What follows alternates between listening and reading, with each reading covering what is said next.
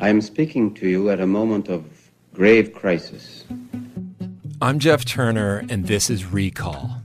It's a series about history, not the ancient past, but history that's still hot to the touch. In this first season, I explore a revolutionary political movement that brought a modern democracy to the brink. You can find Recall How to Start a Revolution on the CBC Listen app or wherever you get your podcasts. This is a CBC podcast.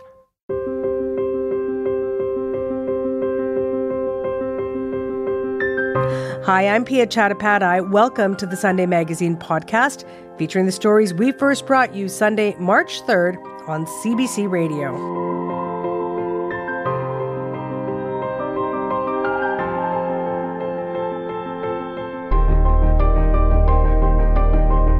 Parliament's now on a two week break, but the politics don't stop.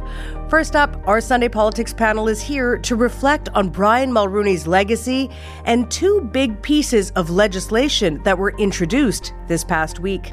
After that, from airdropping desperately needed food to a possible ceasefire, Jon Allen, a former Canadian ambassador to Israel, will join us to talk about the war between Israel and Hamas after months of fighting. Coming up, you know him from his books like Tuesdays with Morrie and The Five People You Meet in Heaven. I'll be speaking with Mitch Albom about his latest novel, which explores the timely themes of truth, lies, and the power of forgiveness. And later on, dust off your dictionary, because all of us will need one when we play an all new round of our monthly challenge, That's Puzzling. It all starts right now on the Sunday Magazine.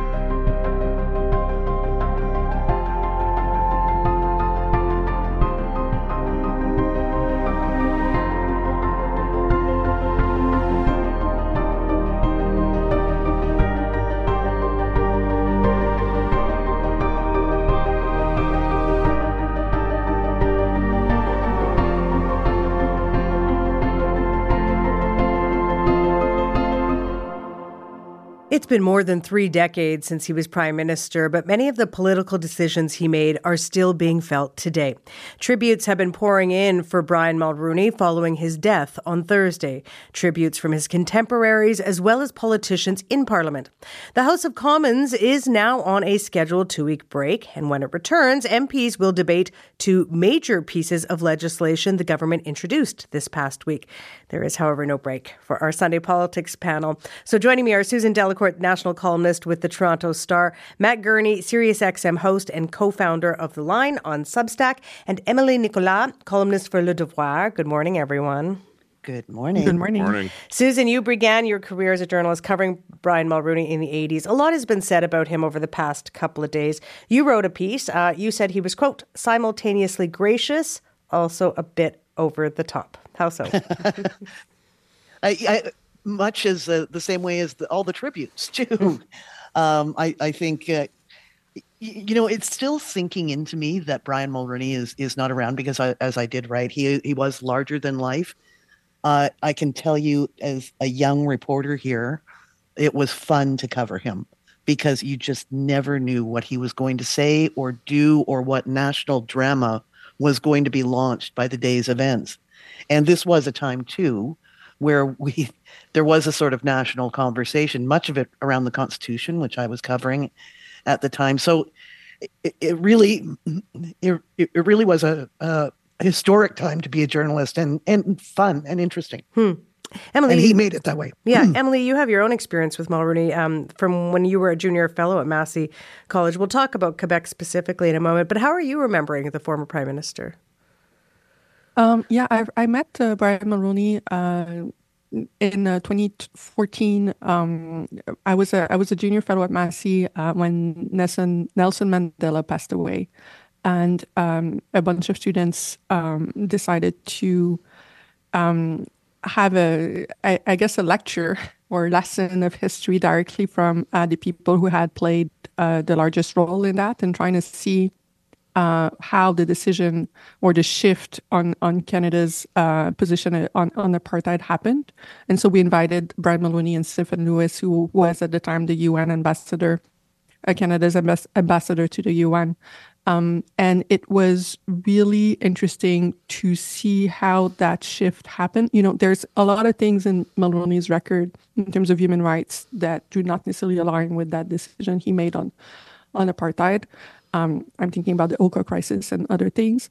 But on that, I remember very well Stephen Lewis himself saying, you know, the, the moment that Mulroney stood up uh, at the UN National Assembly and said that there would be um, essentially they would be thinking about um, breaking relationships uh, with this with uh, with with South Africa if it, or and imposing sanctions uh, if apartheid was not um, was was was to continue uh, was a, a, moment that everybody at the UN uh, General Assembly saw as historic, especially the African delegates and the and the representative of African states, and so that is something that's to be remembered, and also made me think about you know what else has changed in Canada is its involvement uh, in international relation back when we did that in 2014, but also very much right now in 2024. And what do you see when you say that?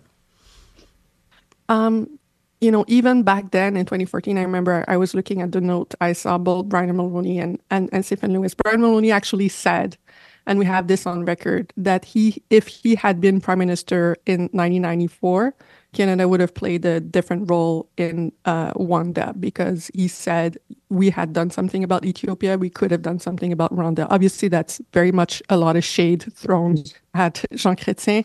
Uh, it's a huge comment to make, and we can never redo a history like that with if. Uh, but they were both very, uh, you know, seeing a decline of, of Canada's involvement in causes that are about, you know, morality and making the right stand when uh, the fight against apartheid um, in that in that context, it was very much about stand, standing up to Margaret Thatcher in the UK, which who was a woman that um, Brian Mueller admired personally. Um, and I don't remember personally the last time that um, you know a Canadian prime minister stood up like that to one of our allies. Would it be the UK, or especially I think in this in this current context, uh, the United States? Mm and Joe Biden. And so for for for somebody uh, that is a Canadian prime minister to stand up to um, you know a world leader um, that it, that would have been at the same ilk of Margaret Thatcher today. Uh, I haven't seen that in a really long time, um, and um, it's you know the the name of our event was principled leadership, and what it takes to make that kind of tough call I haven't seen this kind of tough call uh, made. Uh, I think in my own living, you know, memory hmm. of uh, of uh, you know how. Of, of course, I was alive at the time, but I was not. This, I was too young to be politically conscious. Okay, Matt. So Emilie's talked about Mulroney's international um, impact. You were also very young, I know, because um, we're dating everyone on the program this morning, apparently, um, uh, when Mulrooney was in office. But how do you see him having shaped conservative politics and the country we have today? Well, see, and that's a fascinating question because I, I, think very much like Emilie, like I remember Brian Mulroney. I, he was not my first prime minister. I was born before he was prime minister, but by the time I was in journalism, he had already gone through his post political transformation where he had been prime minister. He had won the two conservative majorities. He had then gone through the obliteration of the party that he had run and the, the period of the 1990s where he was better known for allegations of financial impropriety. But by the time I was in journalism, he had completed that metamorphosis back into conservative elder statesman. And I just don't mean for the conservative party, but I mean for the country at large. And that to me was incredible, and I think it did mirror a little bit the um, the resuscitation of conservatism in this country as a electorally viable movement. Like it's always been an ideologically viable movement a, a, fairly consistent number of canadians would identify as conservative. But you know during the 1990s and emilie's already made the reference here this was the time of jean chrétien. This was the time of liberal ascendancy where the conservative opposition had fragmented. You had the the kind of what was left of the pcs you had the reform. You had the quebec wing breaking off largely into the bloc. And it took a long time, just like basically 20 years to begin to stitch that back together. I don't want to say that Brian Mulroney was responsible for that. In fact, I know that there were some conservatives who blamed him for the schism happening in in the first place. But I do think if you want to kind of track the return of conservatism as a political force in Canada into being electorally viable, and then you plot that against sort of Brian Mulroney's post politics trajectory, they don't line up perfectly, but boy, they do tend to move in the same direction, don't they? Hmm. Susan, um, Matt just referenced uh, the Airbus affair. It was a big scandal mm-hmm. for those of us who were um, sentient at the time, big scandal at the time. Uh, for those who weren't, um, Mulroney admitted to taking envelopes stuffed with a lot of cash from this middleman working for Airbus, guy named Karlheinz Schreiber. How important will that scandal be when you know future historians look back at Mulroney's legacy, and how should we remember it? I think we can remember it. I, you know, I know people who say it, it permanently toxifies the the the le- legacy. I I think that's a bit much. I I think it will be a a sad personal footnote. I think that's how I took it. It was um, a sign of what Matt was referring to, sort of the the bad years of um, of Brian Mulroney when the, the the immediate shock of 1993 and the once great Conservative Party being reduced to two seats and its prime minister reduced to doing some low level lobbying with a you know uh, not altogether sketchy uh, or sketchy kind of dealings. I I don't I think that's that's a personal unfortunate footnote. I think I I, I will say I I think it's interesting. Uh, both uh, Emilie and Matt pointed this out that you know the post prime minister, he is remembered for a lot of things. And I think we have to remember the economic legacy of him too, that is so important. I think, though, what struck me as I've been watching all these tributes, and, you know, I'm going to get backlash for this, but how much Brian Mulroney's, cons- when people say the modern conservative party of Pierre Poilievre is not your dad's conservative party, we're talking about Brian Mulroney's mm. conservative party. The, there is, there, all the nostalgia you're seeing too was for a very different kind of conservatism and a different um, country too at the time. Yes, for sure, for sure. But I think I think it's safe to say that this prime minister had better relations with the current liberal prime minister than he did or had with Pierre Poilievre. I think there's the the blue liberal and the um, red Tory. It, that was more of a, a force when Brian Mulroney was around. Hmm. And I'm just not sure that that Mulroney's legacy can be seen in the modern conservative party of today. Hmm. There will, of course, be um, a state funeral for him and many more tributes in the coming days. When that funeral is, um, is yet to be determined. But Emilie, just before uh, we kind of move on from talking about Brian Mulroney, I mean, he was the little guy from Baie-Comeau, um, the guy from Quebec, mm-hmm. the constitutional efforts with both Meech Lake and the Charlottetown Accord, um, very, very important to that province and to the rest of the country. As you mentioned, he sent the military into Oka in Quebec. How's Mulroney being remembered in Quebec, or how do you think he will be remembered in Quebec? Um, he was the middle ground guy in terms of um, this generation of the in the 80s and the 90s that's very much shaped by constitutional debate. Uh, you know, the Boris guy uh, that um, tried the the Meech Lake, uh, which was basically uh, trying to have Quebec fit into the constitution and sign sign on the constitution. Um, I will I will say though that um, you know we're saying how Brian Mulroney is remembered as the person who could you know reach across party line. Um, it was very much true in the example that I used with appointing Stephen Lewis as as as uh, UN ambassador. Stephen Lewis being a former NDP leader.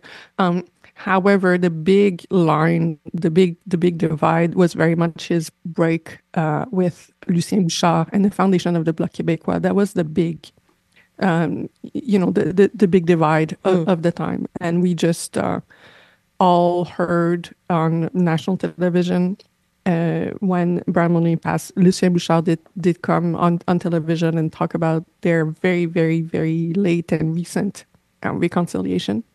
And so that also, I think, speaks to me to uh, the depth of the wounds uh, in Quebec nationalism, mm. in Quebec politics to this day on on that generation.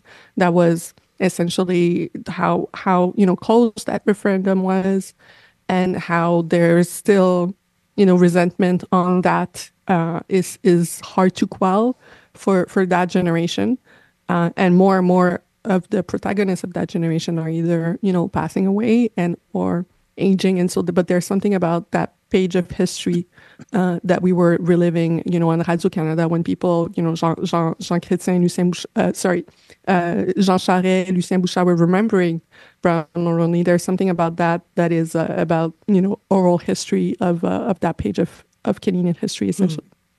If you're just joining us this morning, I'm joined by our Sunday Politics panel. Uh, that was Emilie Nicolas, you were just hearing there, as well as Susan Delacourt and Matt Gurney.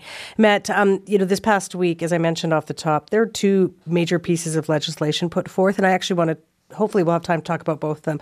So first, let's uh, talk about pharmacare. This is a deal the Liberals negotiated with the NDP. The NDP demanded it in exchange for continuing to support the government. So this is just the first step of a national program with two classes of drugs being covered. But Matt, in terms of the politics of this, how big of a win is this and for who? You see, that's a really interesting question because I've actually been thinking about the politics of this for, well, since it was announced. And I mean, in terms of who it's a win for, let's start with the obvious. It's a win for the the people whose uh, did not have access to either a provincial or a private drug plan who will now save some money uh, accessing uh, drugs that either make their lives better in, the, in the case of contraception or in the case of diabetes, allow them to have a life. So, like, there are real Canadians who are going to benefit from this, and we shouldn't overlook that. But what I was struck by uh, when this was announced was with, with, all respect to those Canadians, the fairly limited scope of this. The NDP have been talking for many, many years about their aspirations for a sweeping universal pharmacare plan. And what we got was not that. What we got was, you know, I think as as you just said, Piya, like what we got is what they're calling a first step. Yeah, it's a first step, but it's a very modest first step. And I've been wondering about that we all know, we all saw that the NDP had very publicly said, Jagmeet Singh, the leader himself, had gone out and said that if they didn't get a deal on this, if there wasn't progress, then the NDP was prepared to walk away from their deal with the Liberals. So they were playing hardball in public about the importance of this. And what we got was fairly modest. And what I'm honestly curious about, and I, I don't know, like I, I want to hear what the others have to say about this. I don't know if this was the extent of the deal that they could come up with on short notice. That this was basically mm. the Liberals said, okay, we've got a deadline to the end of the month. What can we slam together now that will keep the NDP happy? And, you know, we can worry about the rest later. Or the other possibility is that this was simply as far as the Liberals were willing to go. And it wasn't an issue of timing, it wasn't an issue of pressure, but it was the Liberals going, look, we'll throw you a bone to keep you guys happy. We'll give you something you can declare uh, as a victory in public, but we're not prepared to go any further than this at this time. I don't honestly know which of the two it is, but I would love to know because the politics of that would be fascinating. Susan, why don't you chime in here? How are you reading this politically?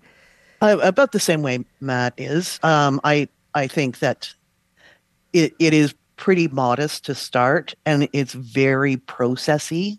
Uh, the kind of political stories we all hate doing. There are so many provin- provincial negotiations to have before this is happening. There's a committee to study the cost. It's it's pure Ottawa in that way what really struck me when I was watching Jagmeet Singh take the victory lap on this, which he's owed, was how much pressure is on Canadians to keep this. What he is saying basically is you're going to get pharmacare, Canadians, if you put pressure on your provincial governments mm-hmm. to go along with this. And are we that kind of a nation right now that uh, puts pressure on provincial governments to do more? Or are we a kind of a nation that says, look, we, we've had enough of governments messing in our lives. I think that's that's a big existential question that is out there right now. And is there enough time before the next election to make it a ballot question, as as Jagmeet Singh seems to think it might be? I I think right now it's lost in process.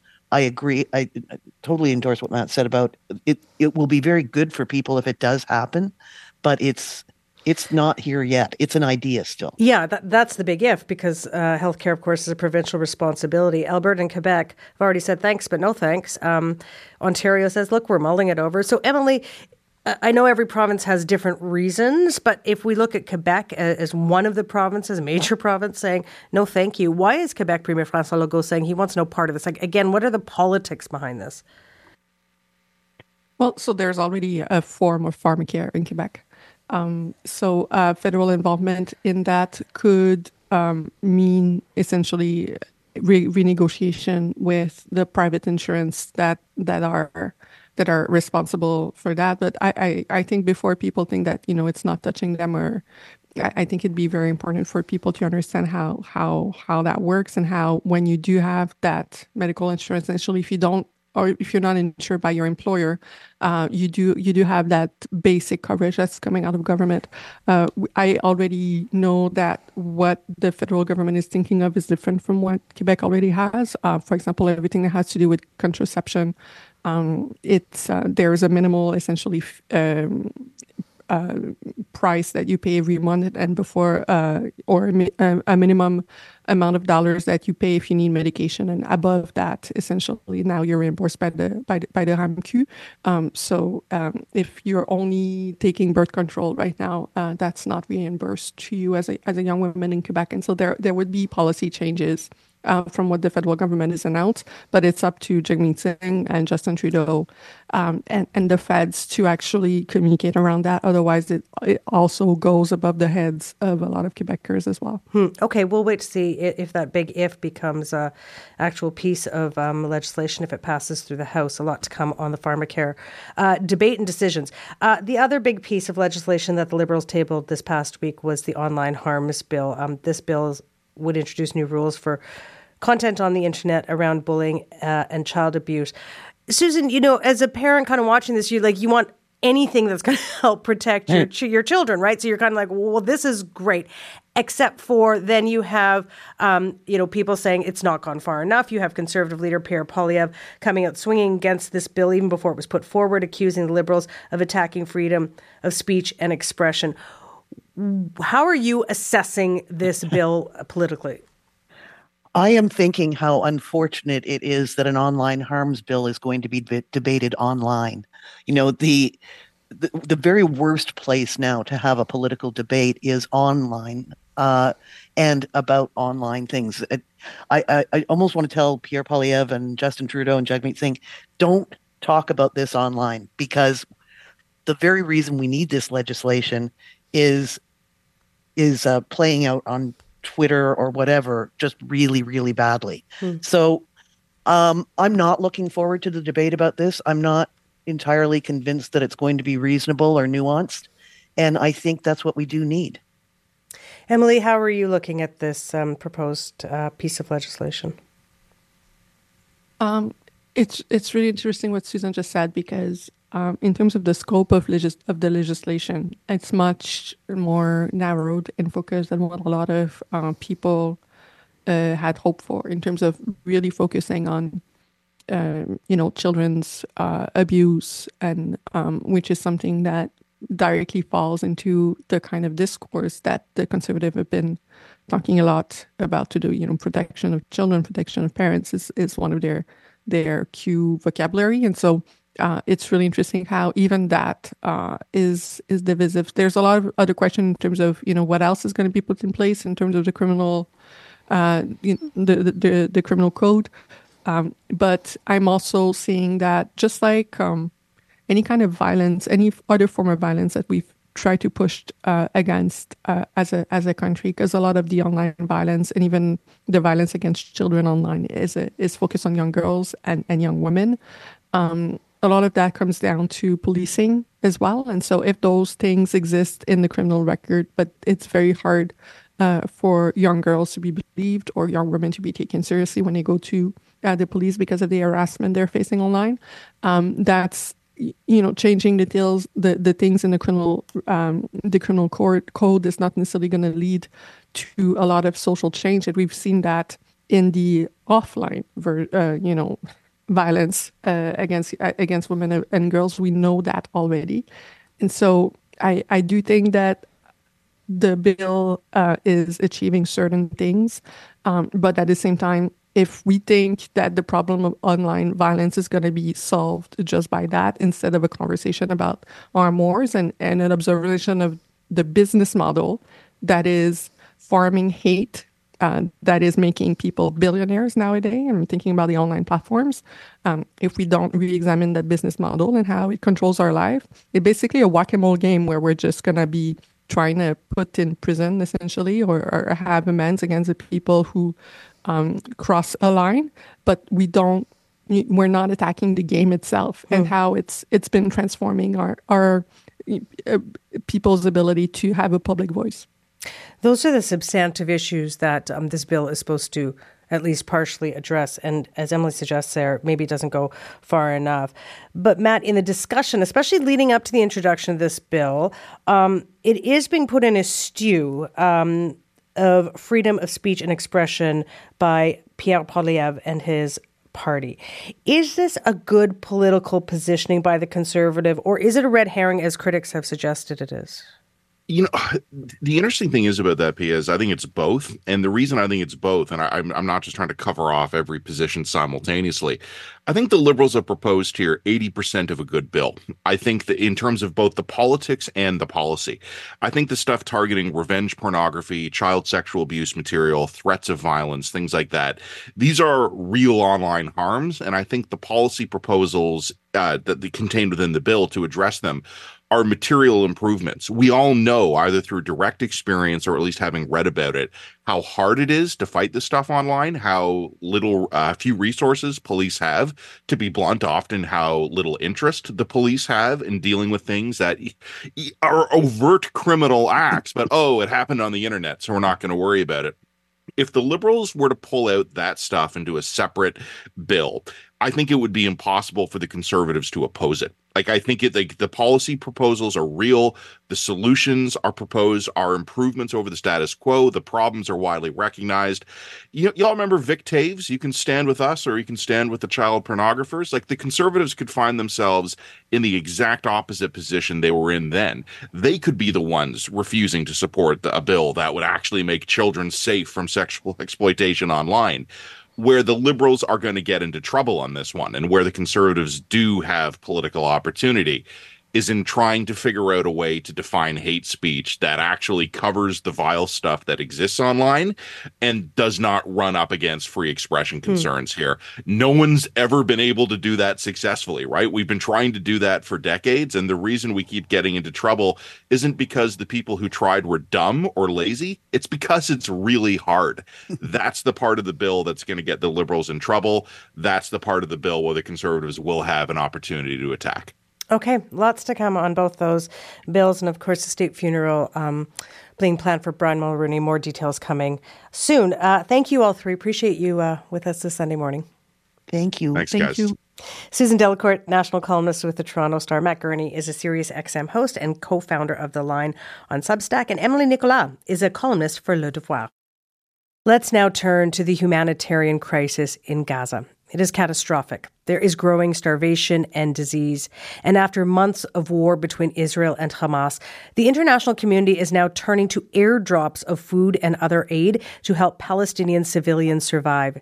Yesterday saw the first airdrops of food by the United States. Canada says it too will be joining those efforts, but when exactly that might happen isn't known yet. And it all comes just days after aid brought into Gaza on trucks saw 112 people killed, many by bullets, and hundreds more injured after people crowded around the trucks. Now, Hamas says the Israeli military fired at civilians, but Israel says it only fired warning shots and most people died in a crush. Jon Allen is a senior fellow at the Munk School of Global Affairs and Public Policy. He was also Canada's ambassador to Israel from 2006 to 2010. Jon, good morning to you. Hi, Piya. Good morning. I'm glad to have you with us. I think everyone um, can agree the situation in Gaza for civilians is bleak. The international community is now turning to airdrops, which um, is something we haven't seen in some time. What is your understanding of how effective airdrops are? Well, um, one plane drops the equivalent of about one truck. And um, it's generally agreed that uh, what Gaza and the Gazans need right now are about 500 trucks a day. So this is not a real solution to the problem. Um, it probably helps uh, Joe Biden politically a bit, and um, it will feed some people. uh, but it's not the uh, it's not the answer to a, a growing problem of uh, famine in the north and starvation in the south. Um, they need uh, a ceasefire that will allow hundreds of trucks uh, to be coming in with food, medicine, water, etc. We'll see if we get a ceasefire. Those talks are on in Egypt uh, today, and we'll get to that in a minute with you, Jon. Um, but just to stay with airdrops for a moment, we saw about, I think it was about 38,000 meals dropped into Gaza. It's a trickle, as you say, for more than 2 million people. I know it's just the start, but this this is a Herculean task, perhaps a risky one too. What are the risks in airdropping food and aid into Gaza? Um, you know, a lot of humanitarian groups say this is kind of a solution of last resort. Well, we saw um, some of the risks where um, the British airdrop ended up in the uh, part of it in the ocean and boats going out to try and pick it up.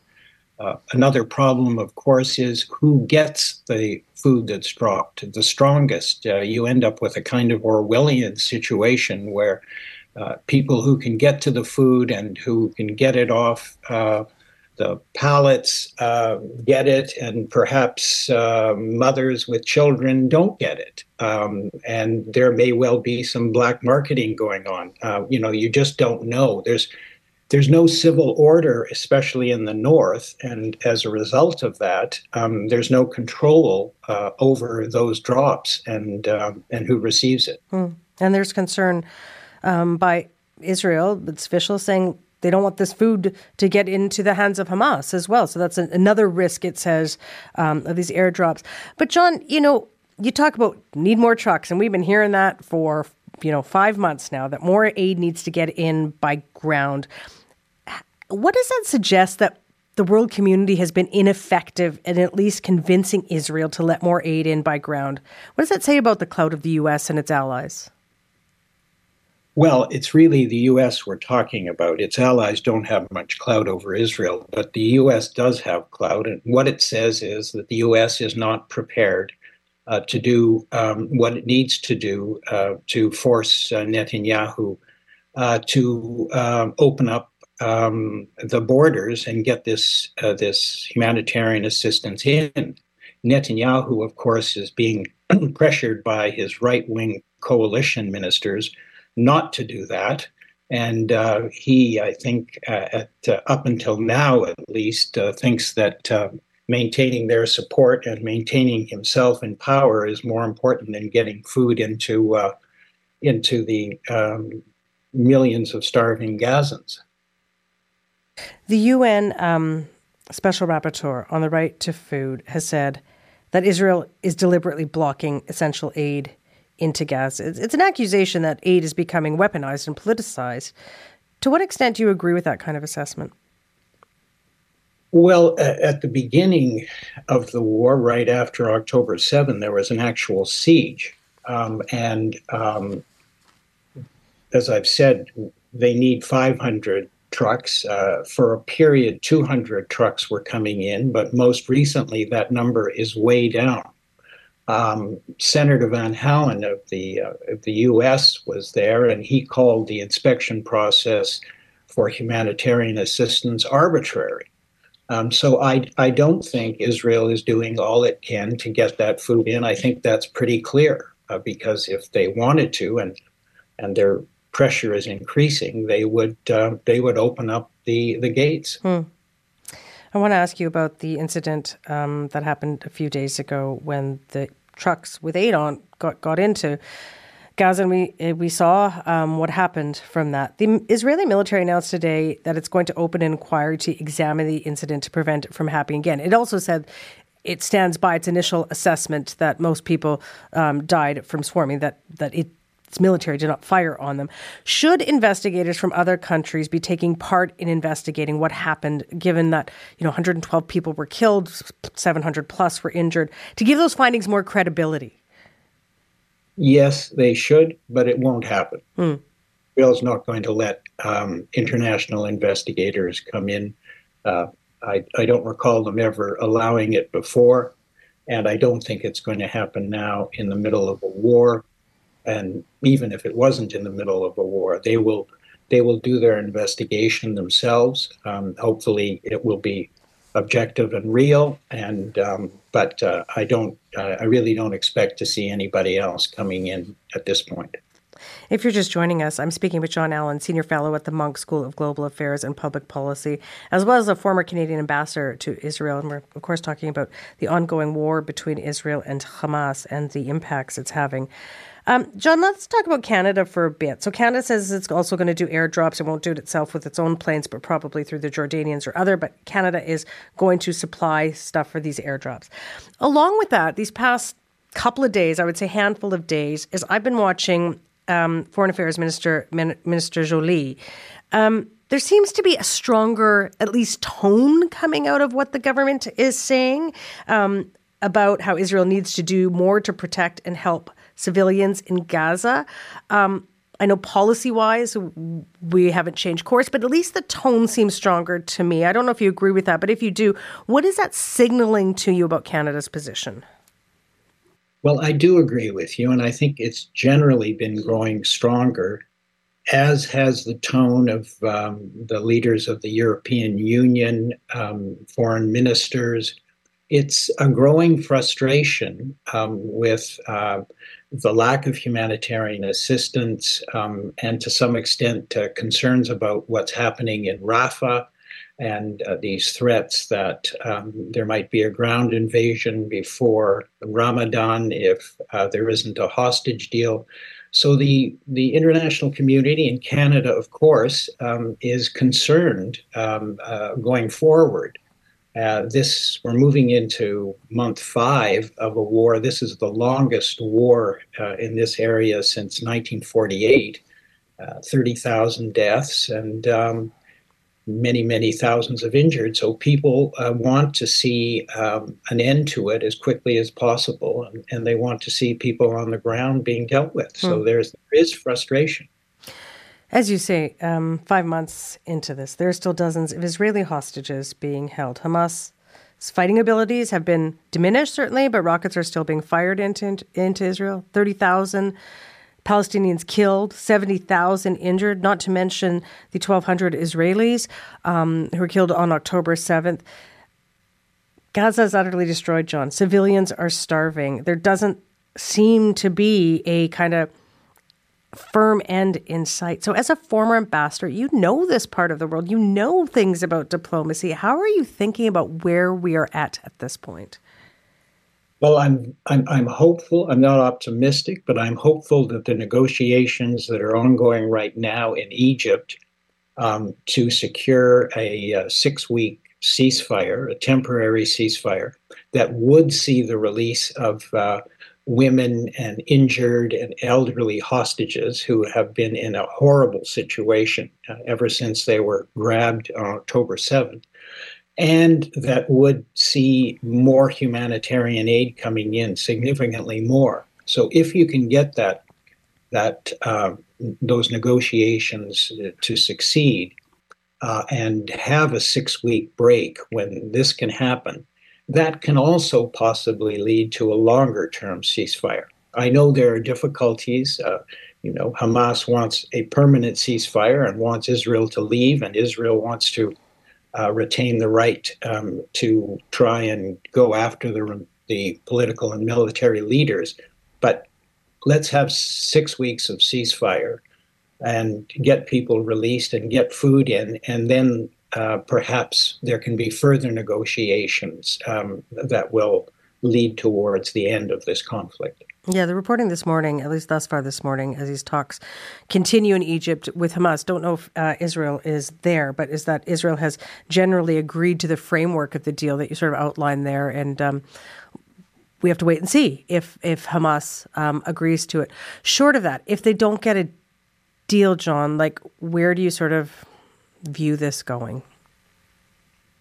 Well, um, I you know I think the threat that Israel was making to um, do ground invasion and bombing in in Rafah uh, may have passed in a way. Um, uh, Harat, Haaretz is reporting that they don't have enough troops in the area right now to engage in such a uh, an operation, and clearly nothing has been done to move uh, the millions now of uh, Gazans that are in and around Rafah. So I can't see there being a, a ground invasion uh, by Ramadan.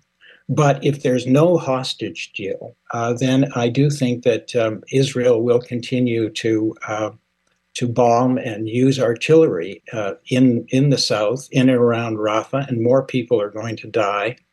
Uh, they have not yet um, assassinated any of the three major leaders, and uh, they want to do that uh, at, at, a minimum in order to declare some kind of victory. We are seeing that um, Benny Gantz, um, top Israeli cabinet minister, coming to Washington for talks with U.S. officials, I think including um, Vice President Kamala Harris. This has sort of sparked a rebuke uh, today from Prime Minister Benjamin Netanyahu, according to the reporting, um, kind of exposing the cracks in the Israeli government. But Benjamin Netanyahu saw a huge protest last night. I mean, there have been many in Israel, but in Tel Aviv, I think it was one of one of the biggest. Um, but he is, Jon, still the prime minister of Israel, and he says Israel will fight until they achieve total victory. Does there need to be some kind of pressure from the U.S.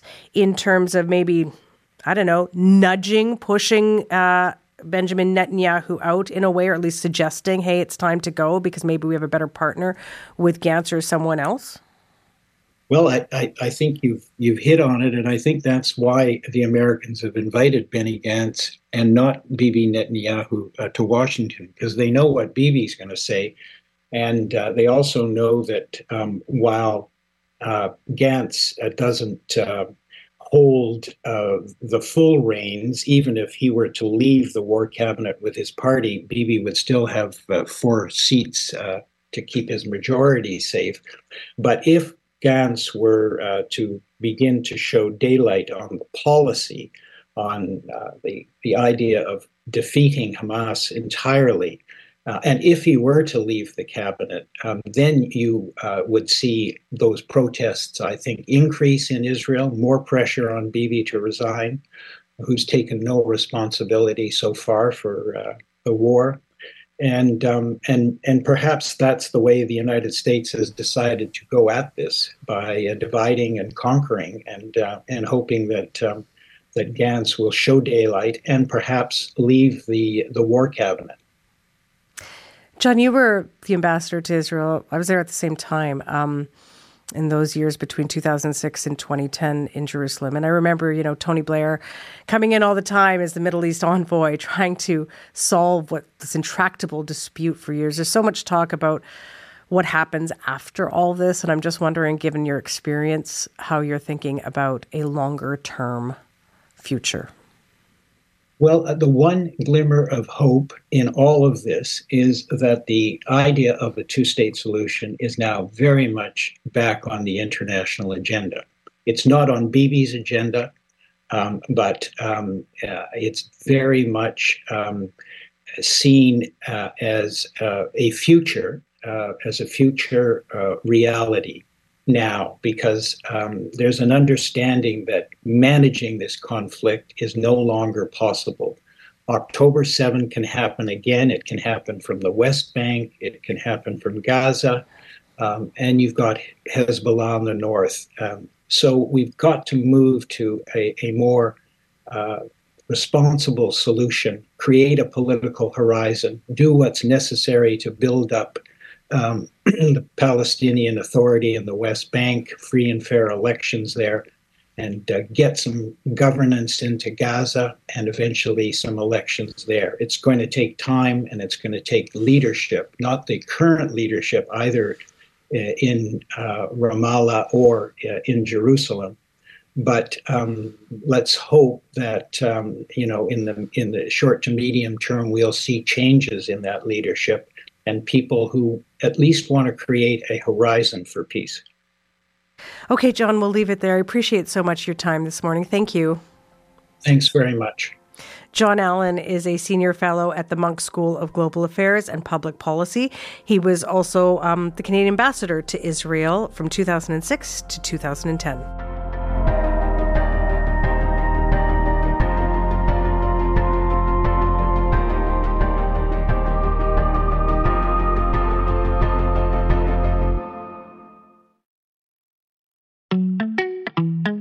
I'm Nahlah Ayed, host of Ideas. In this age of clickbait and online shouting, Ideas is a meeting ground for people who want to deepen their understanding of the world. Join me as we crack open a concept to see how it plays out over place and time and how it matters today. From the rise of authoritarianism to the history of cult movies, no idea is off limits. Ideas is on the CBC Listen app or wherever you find your podcasts. So, if words are a measure of how deeply humans value something, then truth must be deeply cherished. So writes Mitch Albom. Just think about all the expressions that have to do with it. To tell you the truth, can I be honest with you? No lie. The fact is, the sad truth, the undisputed truth, the truth of the matter. But do we humans really value the truth? And to what end? These questions are at the crux of Mitch's latest book. It's called The Little Liar. It's a sweeping novel that spans the Holocaust and an often terrible arc through much of the 20th century, exploring notions of truth, hope, revenge, and forgiveness.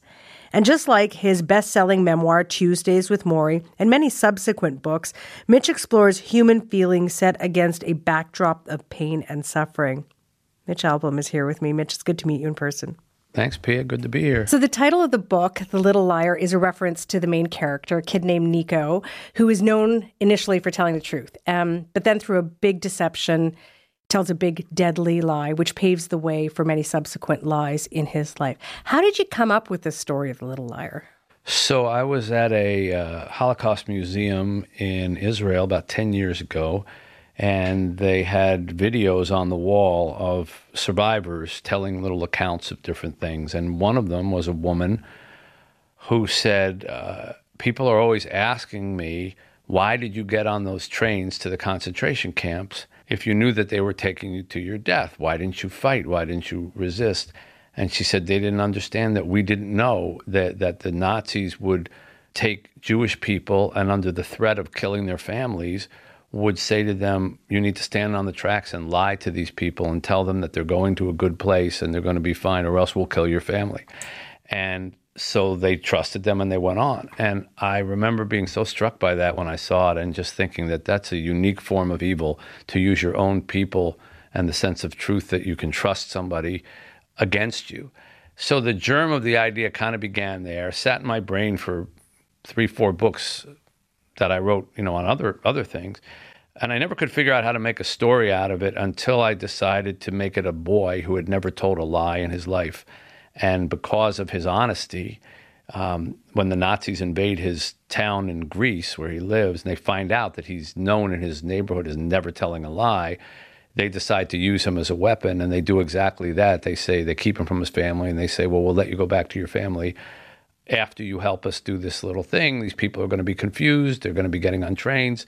Just tell them they're going to a good place and they're going to get jobs and they're going to be with their families. They'll be happy to hear it. And then you can go back to your family.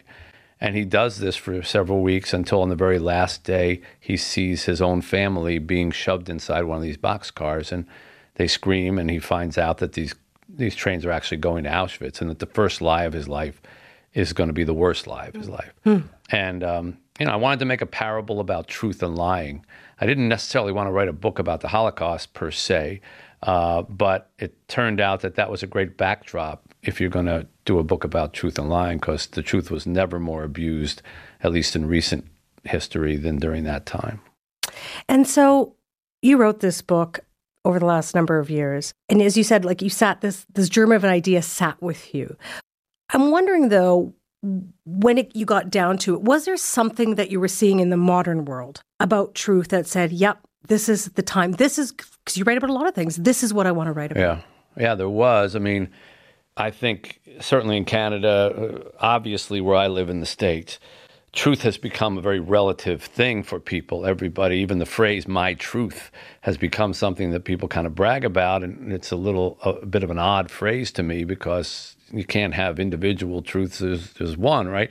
But we pick our cable news channel and we kind of view the world through that, and we don't want to see the other ones. And we have a very uh, you know, social media following that what we do is just that view of the world, and so people's sense of what is true and what is not is getting very skewed, you know, and the polls that come out about, you know, percentage of people who believe this or believe that is shocking sometimes, whether it's about politics or, or even about the Holocaust. You know, the recent a recent poll showed that one in five Americans believe the Holocaust was a myth. I mean, it's one in five.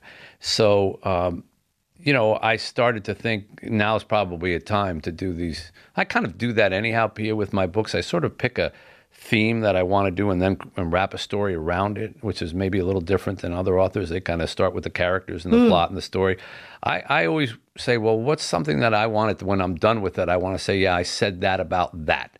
And uh, you know, I did that with the five people you meet in heaven. I wanted, I didn't want to write a book about heaven. I wanted to write a book about people who don't think that they matter in life, and how how can I prove that they do? I ended up creating a story about heaven. I did a book recently called The Stranger in the Lifeboat, which wasn't supposed to be about people stranded in a lifeboat. I just used that because I wanted to write a book about belief.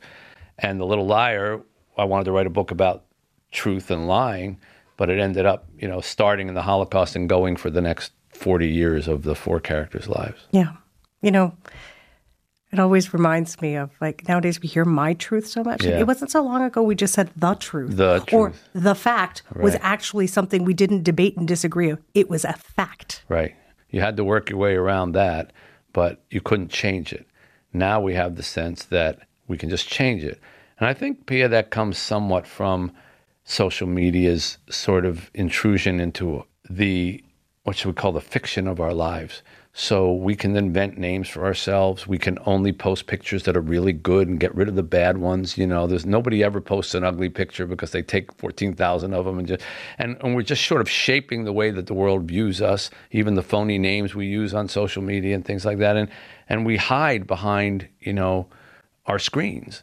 And it's a very dangerous thing for, for the truth. Uh, and I don't see it getting a whole lot better. Let me ask this question about you then, uh, Mitch Albom, because we're all sort of like, you know, swimming in the sea that you're sort of yeah. setting out here. Yeah. How, how are you just sort of feeling about the state of the world?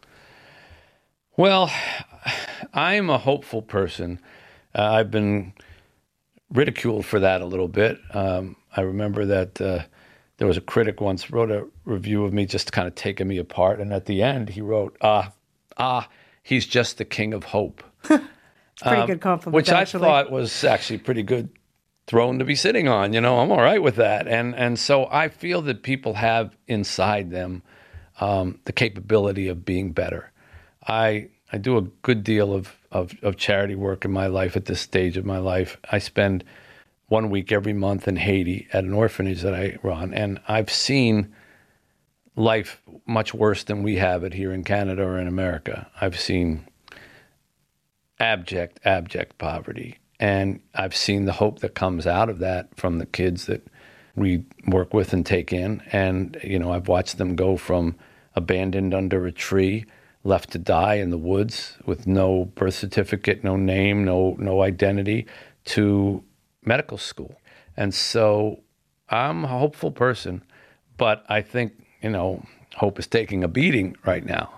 And uh, I'm hoping that maybe we come to our senses about how we're treating one another and how we're treating the truth. The opposite side, of course, the, of the coin to truth is lies, which also this book explores. And, and the narrator of this book is a character called the truth and speaks directly to me as, as, as the reader. And so at one point, the narrator says, You write, some lies are easier to believe than the truth, which I had to sit with for a bit and kind of like mull that over. Like, what are you getting at there Mitch Albom. So what, what were you getting at there? Well, I think that's pretty obvious. I mean, uh, the the ones that we want to believe, uh, we find easier to accept. Uh, if we if we see somebody that we somebody tells us you can't trust that person, he looks like somebody we don't trust, and somebody tells us some lie about him, yeah, that must be who that person. It's a lot easier than just getting to know them and find it out, you know. Or the reason that this happened must be blah, blah, blah. And it can go from the smallest thing up to where did COVID 19 come from? You know, look at how many theories there are about that, and people choose to believe certain things based on kind of how they're oriented, you know. So uh, it was uh, the, the, character of, of the truth was interesting. I, I really think this book, The Little Liar, kind of came together once I made that decision. I always say that there are two really big decisions you have to make when you're going to write a book. One is, you know, what's the story? And the second most important decision is what's the voice hmm. and who are you going to tell it in? You know, think of like Catcher in the Rye, if they decided to do that third person, it wouldn't, you know, nobody be talking about it today because what it was the voice of Holden Caulfield that stayed in your mind. And I was trying to figure out how to tell this story because it was a sweeping story, as you pointed out. It covers 40 years and four characters. And I tried it in first person, I tried it in third person. But when I came up with this page, um, I just sort of sat down and said, You can trust the story you're about to read. You can trust it because I'm the only thing in this world you can trust. I'm the shadow you can't outrun at the end of your life, the mirror that holds your final reflection. I am truth. And this is a story about a boy who tried to break me. You know, and I, I wrote that and then I read it and I said, yeah, I would turn the page on that book. So I said, okay, I'm going to stay in that. And the whole rest of this book becomes narrated by the voice of truth, who was able to say during that period of time when the Nazis took over and people were believing the lies of Hitler and the rest, look at what you did to me. Look at how you destroyed me. Look at how you abused me. Why would you treat me this way? You know, and you, you can only have that voice and be that admonishing if the conceit is, well, truth is telling you the story. So truth has earned that right to say it. You can't have a character doing that. Even Yeah. people would say, oh, it's obnoxious. But when it's a virtue, a virtue gets to be virtuous, right? And, and so it helped make the book what it is. If you're just joining us on this Sunday morning, I'm Piya Chattopadhyay, and I'm joined here in our studio by celebrated author Mitch Albom. We're talking about his latest novel, which is called The Little Liar. I wondered to myself, Mitch, if I had read this even, say, I don't know, eight months ago, seven months ago, if it might have resonated somewhat differently with me and, and with readers, because this has come out at a time uh, of the Israel Hamas war, now heading into month six. Um, it's a time of rising anti Semitism. We know that that has been rising over the years as well, but it's a really urgent challenge we're all facing now. So, as you sit with what you've written, um, what parallels or similarities are you seeing between what is happening today and the lead up to the Holocaust? Well, anti Semitism comes around a couple times every century. We always act like it's brand new because how could it happen? But if you historically go back and look, Jews were blamed for the bubonic plague, you know? So it's nothing new. But the excuse of blaming Jewish people for something that people aren't happy about, that's when it gets really dangerous. And that's the pattern, unfortunately, that repeats. And what happened in Germany in the late 30s was, you know, a rise of a, of a despot who said it's the Jews' fault. If we get rid of them, we'll be better off. And, and people started to believe that because when, you, when you're not happy and when life isn't good, and you're looking for a scapegoat and you're looking for somebody to blame, it's it's you don't want to be that target because everyone goes, yeah, yeah, yeah, and that's it, and then it becomes a mob mentality, and there's some of that going on now. Um, some is towards Israel, and some is straight towards Jewish people, and you know, trying to divide between where one begins and one ends is is impossible, but it's also the insidious nature of it because, you know, every time you call it anti Semitism, they say, no, it's anti Zionism. And every time it's anti Zionism, no, it's anti Semitism. Um, I did not know when I wrote this book that it would ha- be, you know, pertinent in that way. You know, I wasn't trying, as I say, to write a Holocaust based book. But what happens to Nico? There's four characters in the book. There's Nico, the little boy. There's his older brother, Sebastian who is nowhere near as honest as his brother is, and who has a, a heartbreaking 14 year old crush on a little girl named Fanny, who's 12. And she has the same crush on Nico. So it's a little love triangle there in, in, in junior high. That plays out over the years. Yeah, that plays out over the years. And then the Nazi Udo Graf, who tricks Nico. And the book follows all four of them from that moment when that lie is told for the next 40 years. Sebastian gets sent to the concentration camps with his family and, and manages to survive, although none of the rest of them do. Fanny gets sent to the concentration camps but is thrown out a train window and escapes and has to live on the run for all that period of time. And Udo becomes the head commandant of, of Auschwitz and um, and Nico spends the whole war trying to find his family to seek forgiveness, and that's the other big theme, Piya, of, of this book that I wanted to get across, which was forgiveness. Um, what would you do? Sort of, if I had to say, well, what the, what's the essence of the book in a question form? It would be, what's the biggest lie you ever told, and what would you do to be forgiven that lie? And Nico spends the whole rest of his life trying to be forgiven in his own weird way. He becomes a pathological liar because he can't face the truth of what he did. He starts making up names and passports and identities. He moves about the world, uh, always changing his job and his name. And, and of course, if you can be a brazen liar like that, he comes to America and becomes immensely successful because, you know, if you can lie, you can really succeed. And he becomes, you know, rich, but a recluse, um, always hiding what he knows, feels guilty about, and always trying to make up for it. And it ultimately becomes a hopeful book. I hope you feel the same way, because I hate to. I don't want to scare people off when you talk about it, and you've used words like devastating, and I'm, I'm fair enough. like, fair enough. I'm yeah. like, who would want to pick that book up?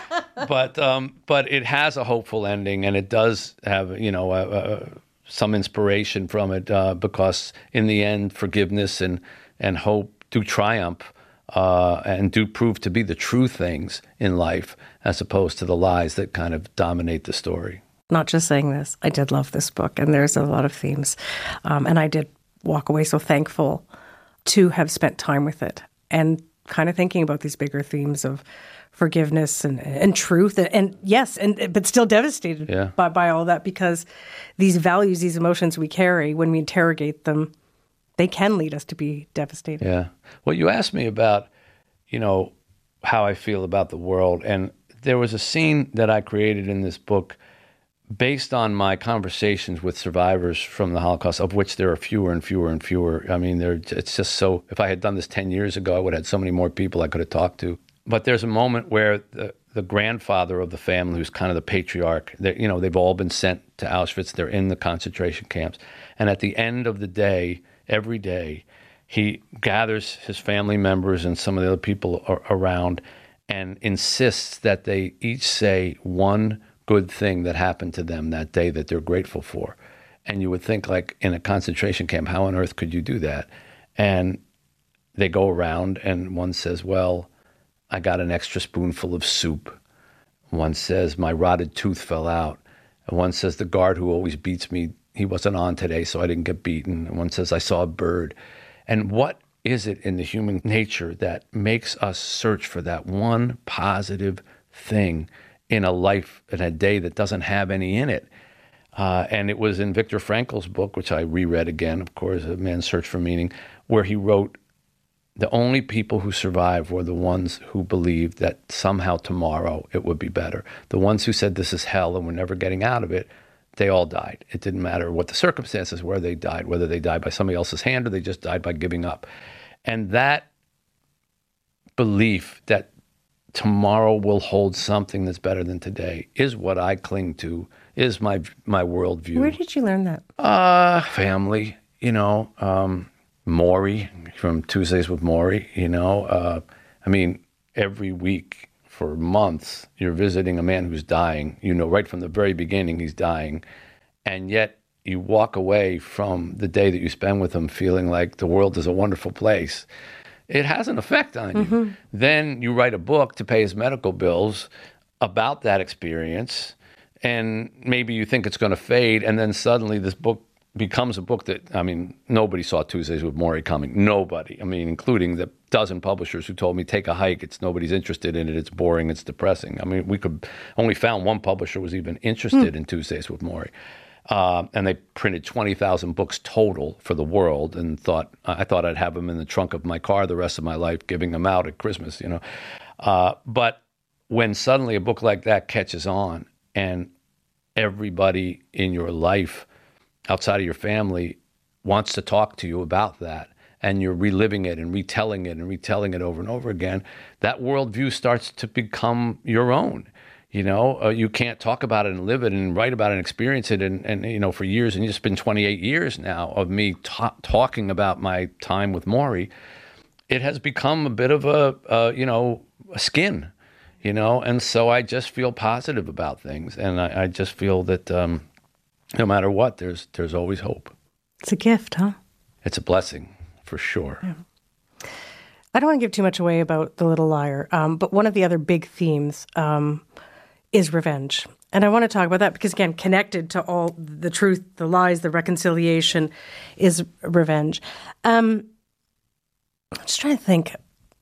I guess the question is Is revenge against perpetrators justified? Revenge is a sub theme in the book in an interesting way um, because Sebastian, for almost all the story, wants to take revenge on his brother because he feels that his brother lied on those train platforms and was responsible for them being tricked into going, and that his brother was somehow working with the Nazis, which he wasn't, and he becomes a, a, a you know a Nazi hunter essentially to track down the evildoers, but also to get his brother. And decades pass by, and he can't let it go, and he it's all wrong. He's based all this fervor and this this this. Uh, energy that he's putting into revenge on someone that didn't actually do him wrong. And that's one of the dangers of dedicating yourself to revenge. You think that it's going to solve everything, and it doesn't always. And and so, um, do I think revenge is sometimes justified? Yes, I can't deny that. You know, in terms of murders and things like that, I, I, I you know, I understand why people want to see it done. Um, on the other hand, my experience with it is it's never as satisfying as you think it's going to be. Except for the pickle of revenge, and, and this comes out in your book, is that someone might be revengeful, but they see it as fixing an injustice or That's search right. for justice. see it as justice, right? And I mean, we have justice systems that, that do that. I mean, our your justice system, our justice, the same way. It's, is that revenge, or is it, you know, you did something, you have to pay for it? Um, and those who say, well, don't make people pay for it, or don't make them pay for it for that long, or don't make them suffer because you have to have compassion and forgiveness or whatever. Take one view of it, and others say, no, you did the deed, you pay the price, and that's what it is. Take a different view of it. I'm. Uh, I'll just I'll just leave it there. I'm not qualified to to pass judgment on it. Let's get back to the truth because you write about there's you know I've dog-eared pages as I read your book, and, and one of the biggest dog ears is when you talk about this idea of universal truth, and you talk about grief, and so there's a universal truth in grief, and if there is, as you suggest, that there is a universal truth of grief and loss, and this this is a universal, collective understanding of this. Then can we also get a collective understanding of empathy? Well, I, I, I do think that there are things that are universal that way, and empathy I do think is one of them, um, as is loss. And I think that I think the more we experience loss, the more empathy we have. Again, I'll go back to Tuesdays with Morrie. I remember an incident with Morrie where we, we rarely watched any television during those visits. He had a black and white set in his office, but for one reason, we were he had it on this day, and there was some war scene from I think it was Bosnia at the time, some mid '90s, and he watched it and he began to cry. And I said, Why are you crying? He said, Well, this is just awful. These people, it's just awful what's happening to them. And I said, Yeah, but you ever been to Bosnia? No. You know anybody there? No. I said, So why is this affecting you this way? He said, Mitch, when you really realize you're going to die, not just a theoretical thing, but you know, your days are numbered, you have such empathy for the suffering of everybody else. And I I feel things that I never felt before before I got my diagnosis. You know, um, that I am able to empathize with people in a different way, and I believe that that exists in all of us underneath the surface. And it just takes an event or a triggering thing to go through. I, you know, the orphanage that we have in Haiti, where I where I go every month, we, we ended up uh, adopting one of the children there when she had a brain tumor, uh, a little girl named Chica, and she was five, and you know, we thought that we could save her, and we brought her to America. And for two years, we traveled around the world trying to save her. Um, but in the end, this uh, she had a, a, terrible brain tumor, and nobody ever survives it. It's uh, called DIPG, and she died. And uh, many things happened to me as a result of that in my emotions and, and all. But one of them is that my empathy towards anyone who has a child or are struggling with a child is is is sky high, and it wasn't necessarily that level before. So why? I'm in the same person. Why did it change? Because some level something was stripped off of me that you know that was sitting on top of it, but it was always there. You can't invent it. And I believe that we all have that. And if we just spent more time in situations that make us empathetic to other people, like working with the poor, working with orphans or whatever, you would find that the empathy is inside you. It's mm. just it's just you got to peel the wrapping off of it. And and so I do think that empathy is is a universal trait um, because loss and love are universal traits, and those things are part of the stew that make up empathy. I'm sorry you lost Chica. Yeah, I am too. You know, you said a little while ago, and I can't remember exactly how you put it, but whenever you sit down to write a book, that you want people to kind of walk away like, this is the thing. This is, I can't remember exactly how you put it, but what is the thing with this book that you want us to walk away with? Uh, that truth is precious and that forgiveness is divine in its own sort of way. Um, and that no matter what, um, hope can prevail. I mean, those are the three sort of takeaways from The Little Liar. It's a beautiful book. I'm I'm so glad you, you read it, Piya, and I'm I, am i am i am equally no even more glad that you liked it. I did, and uh, so will many of our listeners. Thank you. My pleasure. Mitch Albom's latest novel is called The Little Liar. I'm Piya Chattopadhyay. This is the Sunday Magazine, and now, my friends, it is time once again for our monthly contest of quick wits, lateral thinking, and improbable knowledge of weird jargon from sailing to chicken farming and everything in between. Yes, it is time to play That's Puzzling.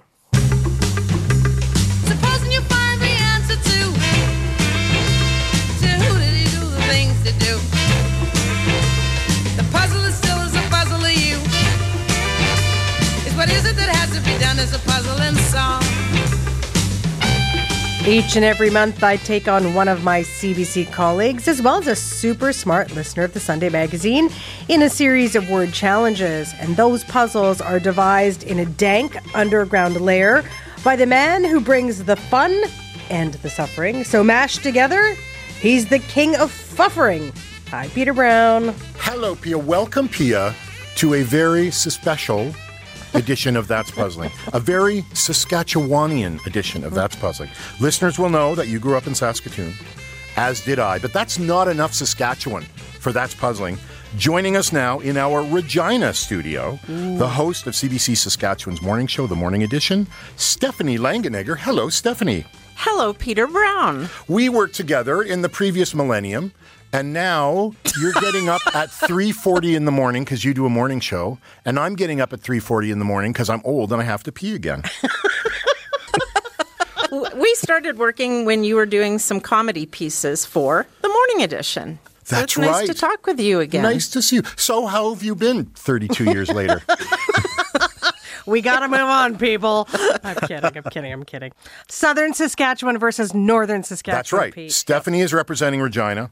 Piya grew up in Saskatoon. Wait, and- hold on. You keep saying I grew up like I, I, I just left and, and like my folks still live there. I my three best friends still live there. I still am of Saskatoon. Piya's soul still lives in Saskatoon. So right here, right now, we're going to decide Regina or Saskatoon, which is better. Saskatoon. I will be the impartial judge. um, You're the Davidson.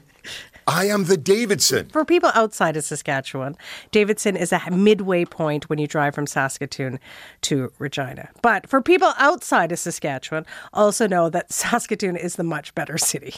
Wow. And so it begins. Stephanie, given that you're representing all of southern Saskatchewan, are you a puzzler? I love puzzles and games. I'm a little bit poor under pressure, but I'm super competitive, so that ought to make up for it. You're going to fit right in poor under pressure and competitive is the exact skill set you need for today. We are going far afield for our final competitor. They won their spot in today's game by taking on our listener challenge. We asked you to invent a term for realizing you care about the Oscars, even though you haven't seen any of the movies. And our winning entry is Imposter syndrome. Imposter syndrome.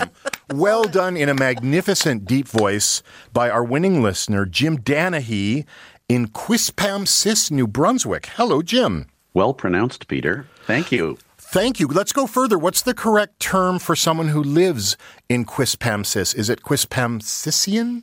Quispamsister? Ac- Actually, they're derisively referred to by St. Johners as the Valley people. Oh, soon to be a Stephen King movie. it sounds like it, yes. Wow. Now you now that you are among the Valley people, you moved to Quispamsis from Toronto, which means you got an extra hour and 45 in your day that you don't have to spend in traffic. What are you doing with all that free time? Oh, let me tell you, moving to a city with no traffic reporters. Oh if there's a problem on the bridge, it's on the news. Wow. So yeah, the the um, reduction in psychic energy loss was amazing. Now we've been coming here for years. I'm married to a New Brunswicker. Our children have been coming here for their entire lives, so it's not new. But it is it is different being a resident, and it's a pretty wonderful place. A lot of people say it's the Hamilton for Ontario folks of the Atlantic coast. Sort of blue collar. It's got no no airs or attitudes, but it's spectacularly beautiful on the ocean and two huge, beautiful rivers, bald eagles, all kinds of water life. So, and it's a great Jim, um, although I'm from Saskatchewan and I live in Toronto and I love both these places, I have a connection to New Brunswick via my mother-in-law, who um, summers uh, in uh, on Youghall Beach, just outside of Bathurst. And every year or two, when we go, I always try and take in a new part of New Brunswick. Last year, last summer, I went to Saint John, and uh, we drove out to the Burbs, as we like to call them in Toronto, but they're not the Burbs. But we came to Quispamsis. Jim, I want you to tell Peter and Stephanie and our listening audience what's the nickname? Quispam. Quispam. Isn't that amazing? We've got a lot of syllables here because Quispamsis is on the Kennebecasis Valley. Wow. And it's, yeah, there's, we're, we're, we're rich in syllables. Sounds like a good place for a Chattapata to move in. Rich in syllables over here. Even a Langenegger. Yes. If somehow Yes. the families could marry, they would be this Quispam Quispamsis Chattapadai Langeneckers. All right, we are now ready to put the quiz in Quispam Quispamsis. Stephanie, Jim, Piya, let's play That's Puzzling. We start today, as always, with a definition challenge. I am going to give you a word and three possible definitions. One of those definitions is real, two I have made up. My goal is to fool you. Your challenge is to spot the correct definition. Again, one is real, two are fake. Spot the right answer, it's worth a point. Today's word is glabella. G L A B E L L A. Glabella. Which of the following is a real definition of the word glabella? Is it a microorganism that lives on the ocean floor? Is it the area between your eyebrows? Or is it an ornate pillar in Gothic architecture? So you've got the microorganism on the ocean floor, the space between your eyebrows, or the ornate pillar in Gothic architecture. Which is the real meaning of glabella? Piya, we come to you first. Peter, um, how many uh, rounds this season, by which I mean from September to now, of That's Puzzling have I won? Zero. You're supposed to hesitate there for a moment. It's true. Absolutely zero. Yep. Today I am brimming with confidence. Ooh. And when you said glabella, now I could this could be like me throwing my competitors, but I was brimming with confidence because I know what a glabella is. Wow. And now I'm going to tell you. Okay. Okay, first of all, if you know, if I didn't know what this was, because I do know what it is. See how I'm doing this? Um, glabella, like, it sounds like a medically weird term, like science, medicine kind of thing. So I would lean towards the microorganism. But ornate pillar, like a glabella, sounds lovely. but as a woman who talks a lot with her other women friends about the lines that are starting to appear on our faces, including the glabella, which is that space between your eyebrows. It's eyebrows, babe. It's eyebrows. Piya seems confident. She is very confident. Her confidence has sometimes been misplaced. Stephanie, what do you think? Oh gosh, it's throwing me because I wanted it to be that space, but then I thought it's probably the Gothic pillar. But now Piya has me going back to the space. I'm going to go with Going the to go with the space. Jim, Piya's Oh my convinced this- it's the eyebrow space. Stephanie agrees. What do you think? I mean, it does sound an- anatomical, doesn't it? It sounds like something that should be dangling at the back of my throat or something. So I I would have thought um, microorganism as well. It, it does. It, I mean, I can imagine how it would be part of an ornate bit of a cornice molding, and I would go with a glabella. But um, yeah, I'm I'm gonna go with the pack here and just uh, say it's the space between eyebrows. All of you are right, and I failed. Mm-hmm. Piya was right, and you were right to follow her, and I did not fool you, and everyone is happy but me. So the game's going great. The score is one for Piya, one for Jim, one for Stephanie. So far, it's up for grabs. Now we played round two. Round two is my favorite game potato potato. I am going to give you two words and ask you to tell me what other word means both of those things and has two different pronunciations. So, for example, if I ask you to give me a kind of fish and a kind of guitar, the answer would be B A S S. Bass is a kind of fish, bass is a kind of guitar, spelled the same but pronounced differently, and they have different meanings. Do we get fewer points if we need a hint? No, hints are free. Great question. I will offer each question to one player. If the first person misses, the others can steal. These are worth two points. I will say this first round is comparatively easy, no mm-hmm. pressure. Let's play potato potato. Stephanie, you're up first. I am looking for a word that means communicate and a race between teams. Communicate. Race? A race A between race teams. between Yes. Teams. A, a, a single. like a a- match, or um, maybe I better go to the communicate.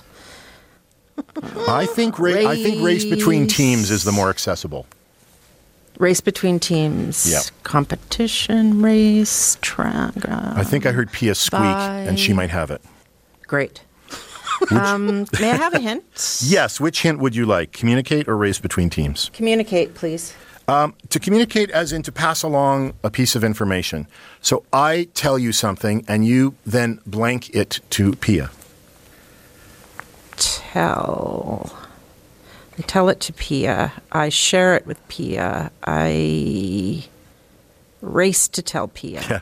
Mm. And the other one, there's communicate, and then there's a match between teams. A race between teams. A race between ter- te- volley. Meet? I don't know. I'm going to call it Stephanie. Now, Piya, stay calm. The first opportunity to steal goes to Jim. Jim, do you have it? Uh, so a race between or, or a race between teams sounds to me like a a relay, and one type, and and then I'm thinking about communicate. So I just I don't relate. Jim, just mispronounce, and I, I use mispronounce in quotes, the word relay. Relay. Yeah. Relay. To relay the information. Jim, Piya pushed Relay. you through the doorway. a relay is a race with teams, and to relay the information is to pass along or communicate. relate. Oh. It's the same spelling, relay and relay. They feel like The Bachelor. Jim, do you accept these points? Yes, thank you. Whether I All deserve right. them or not. Thank you, Piya. All right, Jim, we're coming to you for our next one. Jim, we are looking for a word. It's the same spelling, different pronunciations. That means instruction book and what you put on before paint. Instruction book and what you oh, put Oh, come on, on. before paint. Can I have that one? It's not base and bass Okay. stuff.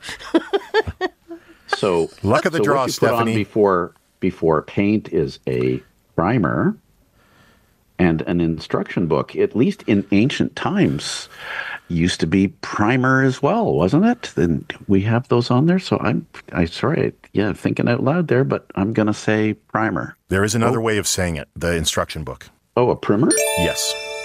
Uh, okay. Primer and a primer. We, it seems like our mission today, like Jim is the is has thrown a curling rock, and we are all just sweeping it into the rings. Jim, You gotta twist me left or right, I'll go where you point me.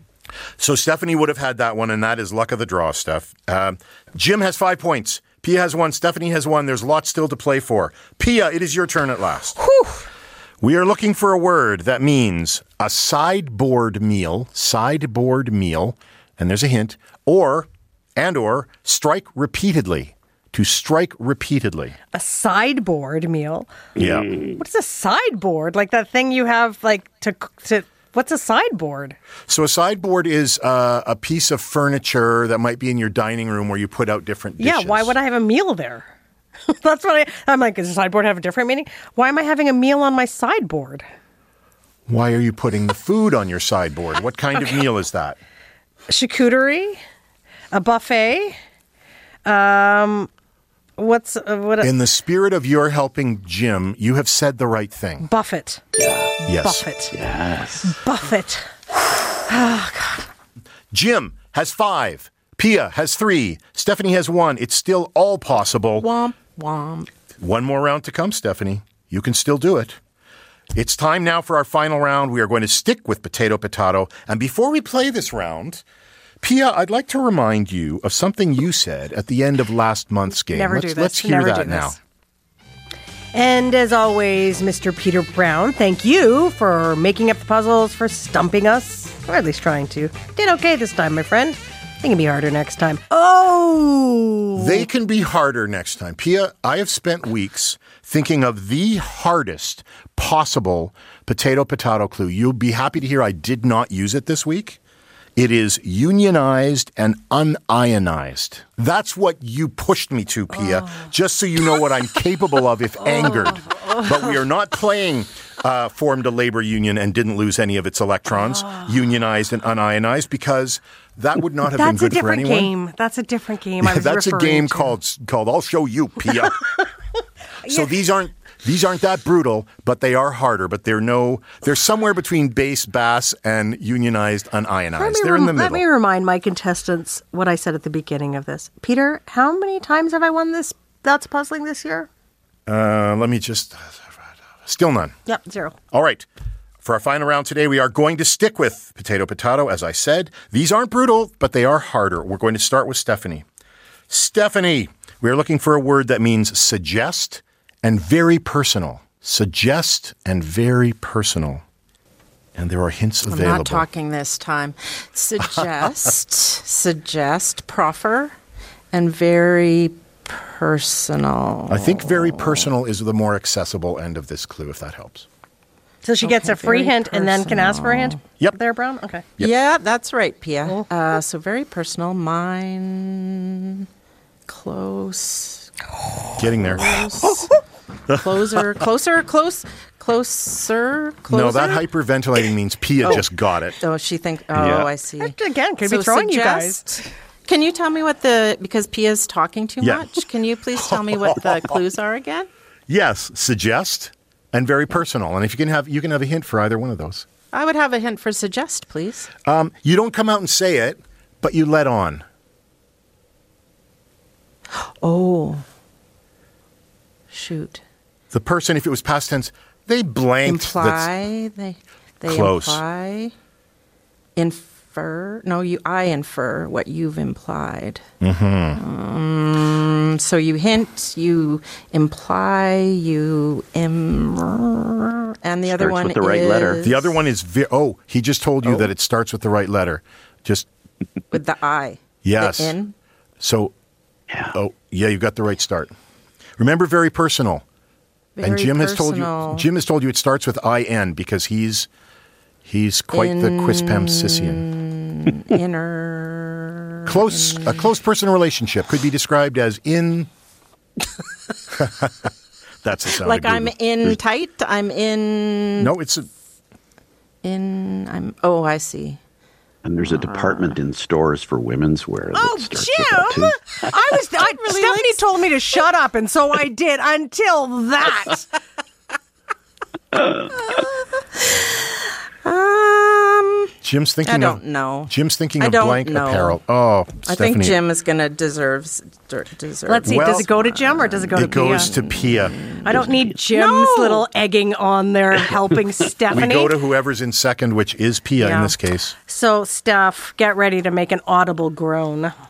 Int, intimate and intimate. Of course. Oh, sorry, Stephanie. We, I was so sure you were going to get there. Jim, who received the help from Piya, then tried to pass it along to Stephanie. So now, morally, we are all neutral. I think someone has to help me out now. Jim is at five, Piya is at five, and Piya gets our next clue. Piya, your word can mean either play or produce again. Produce again. Yes. Like repeat?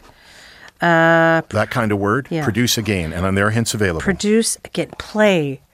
Ooh, God. Uh, play's going to be hard, I think. I think I Yep. should lean on produce again. So if you do something over and over, you're repeating it. Repetition, um, produce again.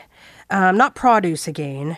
Nope. Uh, and it's produce again. Um, produce again. Oh, I'm going to take the hint, Pete. Okay. Scientists tried to blank Oh, the original yeah, experiment. replicate, replicate. No, close. Uh, um. Oh, blah, blah, blah, blah, blah. Uh, okay, say the hint again. Oh my god, I'm panicking. Can you guys hear me You're panicking? really I'm really panicking. So it's play or produce again. And what is the hint for produce? And the hint for produce again is scientists tried to blank the experiment. the original experiment. to blank the conditions of the original experiment. Oh my gosh. It oh everyone all 38 million or 40 million Canadians are who are listening to the CBC because that's how many people listen to this show um, are yelling at their radio. Uh, repli- what is it? Replicate. You're so close. I know, Jim. Help me out. You gave Steph the first two letters of the last What are they? Yeah, but I'm not tied with him. Oh, You, jeez. you, you actually one of one of your words started with the first two letters. Okay, replicate. But I've only said replicate. One of my letters started repeat, same two letters at the front. re. I know. Uh, redo, play. Oh, I'm going to close it pretty soon. I know. Piya. I know. The, the time's running Play, out. play is a little vague. It's it's um to engage in a hobby that you enjoy. To engage in a. Oh my god, I'm just panicking. I, Okay. Okay. I'm going to yeah. close it down soon, Piya. Oh, you gotta close and we down. Know, I'm and we so think mad at- Jim has it. Uh, all right, Piya. I'm going to give it to Jim. What is it? I mean, the, the produce again was the one that helped me with it because you're you're redoing something. So I, I thought recreate and then recreate. Yep. That is correct. Oh, Piya.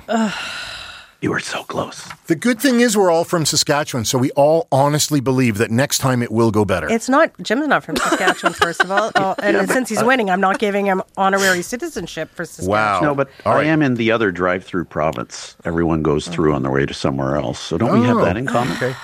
Jim, you have offered the most help to your competitors of anyone, and yet you hold the lead as you take this last question. If you get this right, you're going to win. If not, and then if Stephanie misses it, Piya has a chance to tie and we go to a tiebreaker, and this will enter its third hour. Jim, I'm looking for a word that means heroic act and take advantage. Heroic act, which is a noun, and take advantage, which is a verb. Take advantage. Piya's Oh, getting everyone else's but her own. uh, heroic, so heroic act. Piya, you just got the wrong questions today. Yeah, so heroic act could be like a feat. Like that. Take advantage, a or take advantage. So, so could I have a hint, please? For which part of the clue? Um, why don't we try take advantage? Yeah, a greedy company might do this to its workers. Hmm. So a greedy company might take advantage, might use, might. Ooh, feeling like Piya felt. Um, so, so they take advantage, might use, so might abuse, use, and then it's got a. Oh, I'm struggling. I'm struggling. I'm going See, sadly, Jim, you do not have Jim to help you. That's your tragedy. Yeah, but I, I was I was carried over in the first two rounds. Yeah, remember? that's true. So so so feat or heroic Yeah. act would be sacrifice or um oh gosh, what other heroic act could Give you a few more seconds, Jim, and then the suspense will begin. Stumped. I got better better hand it on. Okay. Stephanie, do you happen to know? Well, Peter, wouldn't it be nice if I did? I still Oh, couldn't no. win, but I dig myself out of the basement. Okay. I don't know. Piya, if you know this, we will tie, and you and Jim will go to a tiebreaker, and then Stephanie will judge who wins. Do you have it, Piya? A heroic act and take advantage is what? I actually don't know this. I was trying to throw everyone by oh. my fake confidence, but I do not oh. know take advantage as in a company and heroic act. I just can't work it out. So the answer is A heroic act is an exploit, and take advantage is Oh. exploit. Wait, is Stephanie still with us? Because she is curiously very silent. Are you okay, Steph? I'm okay, Piya.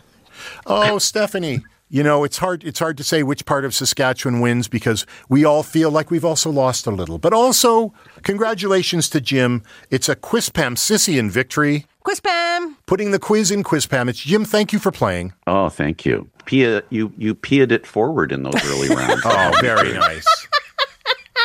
Thank you, Jim. you I love Quiz Pam. I'm going to come visit you next time I'm in that uh, Please, vicinity. there's always a warm bed and a good meal. Great. Stephanie, bad luck on, on which questions you got. Thank you for playing. Steph, it was lovely to hear your great voice again, although I. Sorry I shushed you. I know that's fine. I was listen- panicking. No, I was it's panicking. good. It's I good. I need to be shushed uh, from time to time. Also, I do listen to you because I use the CBC Listen app to listen to the morning edition in Saskatchewan. Thank you, players. Thank you for listening at home. That was a very emotional round, but uh, I'm, I'm glad we played it. I'm glad we came through this together. And that is That's Puzzling. Oh boy, exploit. Okay, well, thank you, Peter and Stephanie and Jim. We'll get better. I'll win this year at some point. We will be back in April with another round of That's Puzzling. And hey, hey, if you want to play along with us on air, you've got to work for it. In honor of our Saskatchewanians and our Quispamsician, we want you to invent a word to describe the act of yelling at the radio when you hear your city or province mispronounced. For example, it is not Saskatchewan. Just please stop saying it that way, please. Email your made up word to sunday at cbc.ca. Put That's Puzzling in the subject line and please include your phone number. You have until the end of next Sunday, March 10th, to submit your word. The winner will play with us in April and take home a coveted Sunday Magazine mug or notebook.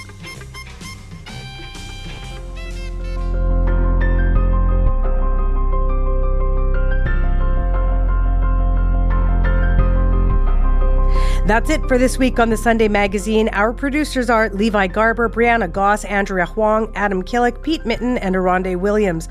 We had additional help from audio tech Juliana Romanek. Our senior producer is Howard Goldenthal. Our executive producer is Brian Colton. I'm Piya Chattopadhyay. Thank you for lending us your ear. Till next Sunday.